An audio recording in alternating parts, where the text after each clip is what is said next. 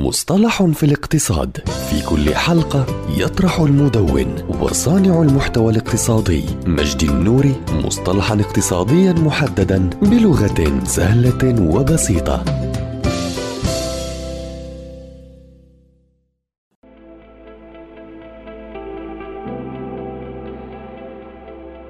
صناديق التحوط أو ما تعرف بالمحفظة الوقائية. هي صندوق استثمار يستخدم سياسات وأدوات استثمارية متطورة لجني عوائد. تفوق متوسط عائد السوق أو معيار ربحي معين بدون تحمل نفس مستوى المخاطر. ومن الأدوات التي تستخدمها صناديق التحوط هي المشتقات المالية والعقود الآجلة والمقايضات. أما أبرز الأمثلة على السياسات الاستثمارية المستخدمة فهي الرفع المالي والبيع على المكشوف وعلى عكس اسمها الذي يقع فيها أغلب المستثمرين. فإن التحوط هو الحد من المخاطر فإن صناديق التحوط أيضا تتميز بالمخاطر العالية حيث تعتبر أحد أنواع صناديق الاستثمار. يقع صندوق التحوط بالاستثمار في مجموعة متنوعة من الأصول إلا أنه يتداول عادة في الأوراق المالية وتحديدا الأسهم في الأسواق العالمية منها.